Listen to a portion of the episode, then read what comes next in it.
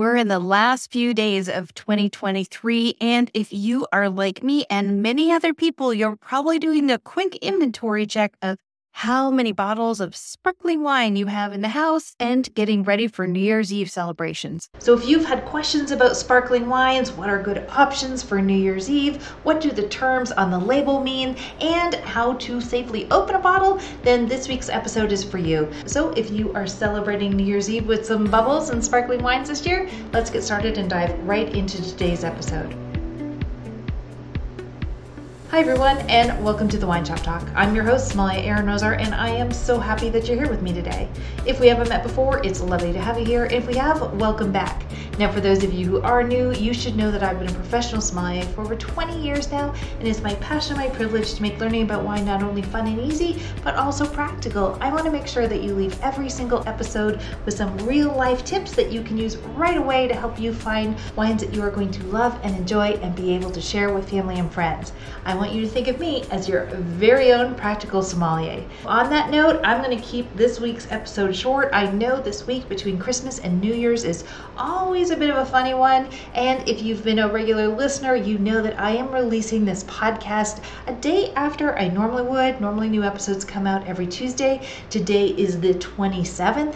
I did that because here in Canada we have Boxing Day, or in the UK or Australia, you'll have Boxing Day as well, and it's like an extra day of Christmas. So so I know a lot of people were just catching up. So I've released this on the 27th for this week, but it will be the last episode of 2023. So I just want to say Happy New Year and thank you so much for hanging out with me every week and helping grow this podcast. I love doing this for you, and I have lots of exciting things coming for 2024. That feels so weird to say. So let's get started, and I'm going to break down some of the key styles of sparkling wine, such as Cava and Prosecco, True Champagne. Going to go into some label terms that are so important for you to know. It's going to make shopping so much easier. And then I have some tips on making open app sparkling wine super easy. First of all, the different types of sparkling wines. If you are in the sparkling wine aisle right now, you can definitely take a look at the labels as I'm talking about them. But the first styles I want to talk about is Prosecco. If you are looking to pop some bubbles and enjoy some wines, there's sparkling wine styles for everybody's budget and everybody's flavor profile. Now, Prosecco is really popular. Prosecco comes from Italy, comes from around the hills of Venice, and what you're going to find when you open up a bottle of Prosecco is a nice, lively, sparkling wine. It's going to have hints of lemon and some citrus fruit. It's not too intense, it's not too buttery. You might hear when we talk about champagne champagne, we're going to talk about some buttery notes and apple notes. Prosecco is all about light and lively. So if you're looking for Prosecco, great value, really light and lively style. The next style I want to talk to you about then is Cava. So Cava from Spain is made in the same method as champagne. And what does that mean? Well, Prosecco is made in a big tank. It's made in a batch. We do lots of it, which is why we can bring it in at such an economical value for you. But Cava from Spain is made in the actual bottle, just like champagne, that you're going to hold in your hand. The main difference between Cava and Champagne is the aging timeline that the legal requirements are of how long it needs to lay down and basically create some magic in the bottle before it can be sold and taken to a loving home. And what that means is that Cava generally is not as toasty. So Cava is a great alternative if you're looking for something a little bit fresher, if you're having some tapas or seafood or dishes with some lemons. Tapas Cava is a great option for you here. It's a wonderful style and the option for you if you're again looking for more of that clean, less toasty version of a sparkling wine. And when I say toast, I'm literally talking sort of buttered bread toast. And we're we're going to get to those flavors when we get to champagne. So we've covered prosecco, we've covered Cava. Now, what about Sekt? Sekt is from Germany. Henkell Trocken is probably one of the most popular brands that you're going to see lots of people celebrating New Year's. And this, again, is just a light, lively bubble, very food friendly, very people friendly. Don't worry that it is an economical value. It is a delicious, wonderful bubble to ring in the new year. Now we get now to Cremant. Now Cremant, if you've been on other episodes with me, you've heard me talk about Cremant before. And to me, it's one of those secret sommelier terms that you need to be in the know to know what Cremant is, but it's some of the best value you're going to find in the sparkling wine aisle. And the reason for that is it comes from any other region within France outside of the Champagne area, but it's made in the exact same method as Champagne. So, Cremant is a wonderful way for you to enjoy those finite, delicious bubbles that you enjoy when you're having champagne because they're made in the actual bottle that you're holding in your hand. Cremant is going to be about a third of the price. It's going to be made from the regional grapes, so you might find Cremant de Loire, Cremant de Bordeaux, Cremant de Alsace is very popular, but wonderful option, usually a bit fuller bodied sparkling wine. So you're going to have a bit more, I'll call them winter foods, so heavier foods if you're doing any foods with sauces or cream sauces, delicious style or just anytime you're having some meat and cheese, Cremant is also going to be there for you.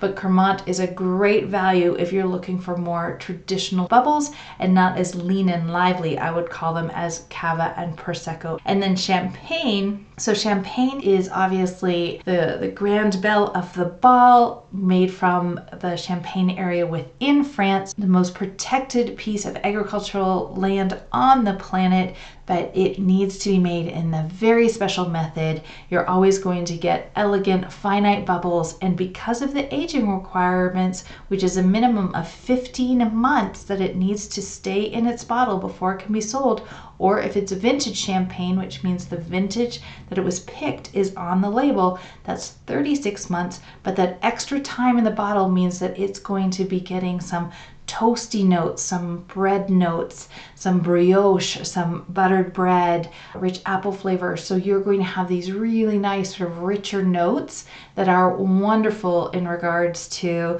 serving with food and just enjoying. So, very, very special bottle of wine. Lots of different flavors for you in regards to champagne, in regards to texture.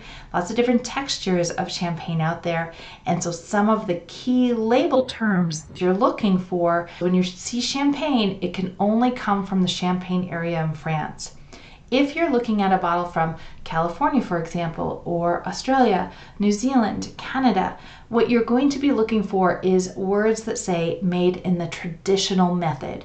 When you see sparkling wine made in the traditional method, it means that it's been made in the actual bottle that you're holding in your hand. So the traditional method means that, or the method champenoise you might see in regards to the label, that means that the bubbles have been made in the actual bottle that you're holding. Just like in champagne, they are the smallest, most finite, most elegant bubbles that we can do because we have four magic ways we get bubbles in a bottle. And if you're interested in learning more about that, you can check out the Bubbles 101 course that I offer. There's all kinds of wonderful magic that goes into creating bubbles. But for right now, and I know you're shopping quickly, know that you're looking for traditional method or made in the traditional method or method champenoise from other bottles around the world, and that will let you know that you're getting those same delicate bubbles. Now, the other part of the labels that I want to share with you in regards to what do some of the terms mean on a label. So we color we covered method champenoise. That's the main one or the traditional method. When you see that, you know that that wine has been made in the same method as champagne. The other four terms that I want to share with you is when you see blanc de blanc. When you see blanc de blanc on the label, that means white wine from white grapes. In the Champagne region, that means that it's been made from 100% Chardonnay. It's going to be our most elegant and softest style of champagne. So, very soft. Generally, we serve this with an aperitif or appetizers or seafood. So, Blanc de Blanc is white wine from white grapes. Then you're going to have Blanc de Noir. Blanc de Noir means white wine from red grapes. In the Champagne area, this means that I have a white wine made from Pinot Noir and Pinot Meunier. These are the two red grape varieties allowed in champagne production. And the quick TV version of this is, is we press them very fast to get the juice out and we take them away from the skins so that they don't have any skin contact, therefore the wine has no color. These are generally more fuller bodied style of champagne when you see Blanc de Noir great if you're having a lovely beef, fuller vegetarian style of dinner or appetizers with more meat, for example. So when we see Blanc de Noir, we generally serve those for more of a main course bubbles. Because remember, bubbles are just not for toasting, they're for food too. Please take away that hint with you. The other term I want you to know is demi-sec.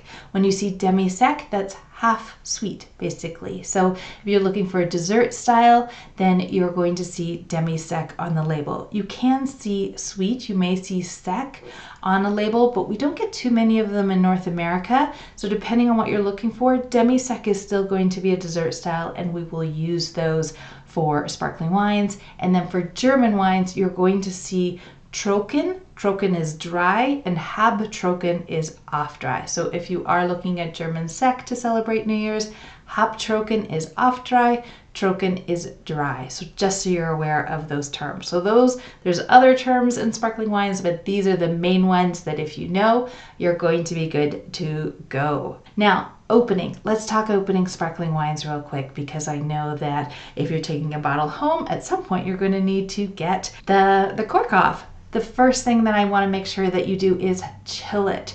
The reason we chill sparkling wines is a couple of reasons. One, it helps to subdue the bubbles so that they last longer.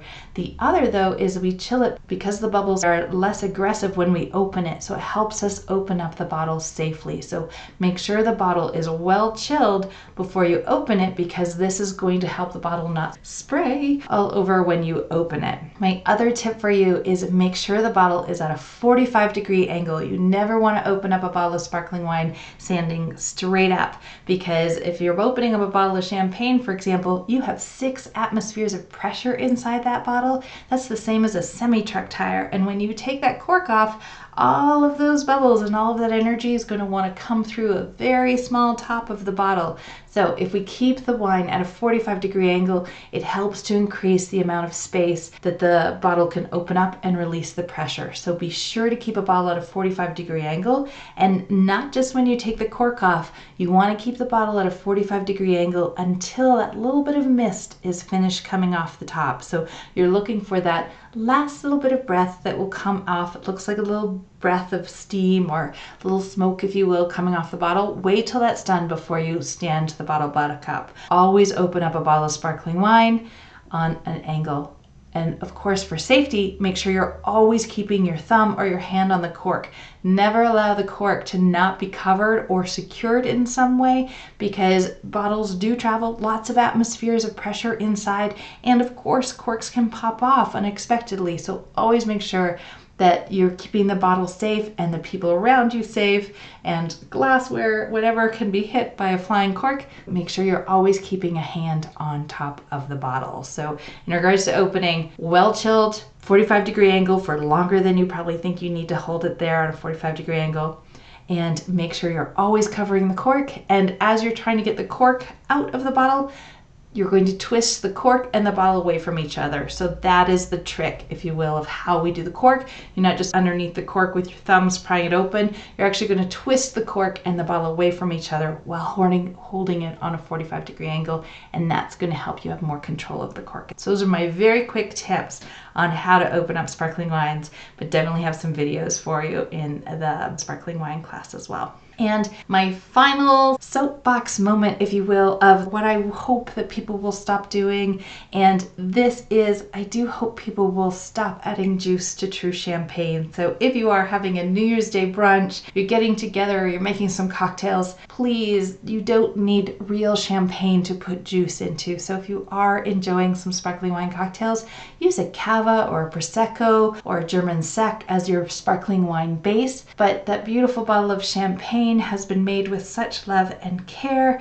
Lots of time was spent at the winery before it got to you. And as soon as you add a juice on top of it, you're going to be missing out on all of those wonderful flavors that the wine spent developing as it laid down, waiting to find a good home. So if you are doing sparkling wine cocktails, my ask of you is please do not use true champagne to do that. You don't need real champagne in your cocktails. You're just looking for a sparkling wine base, and Cava, Prosecco, German Sekt are wonderful options for you to use. So these are my real quick tips for you for New Year's. I know that you're probably running around getting last minute bottles as you're planning your celebrations. So I wanted to do a very quick New Year's Eve sparkling wine episode for you. I want to thank you for spending time with me this week. I know, like I said, this is a crazy week, that blurry week in between Christmas and New Year's. And I do want to take this chance to wish you Happy New Year and all of my best wishes from my family to yours for a very happy 2024. New episodes will continue to come out in the new year on Tuesdays, so be sure to like, share, and subscribe so you never miss an episode. You can also come hang out on Instagram and TikTok at Wine Girl Academy and follow along for more tips. I look forward to hanging out again in 2024. On that note, Happy New Year. Cheers to you. Bye now.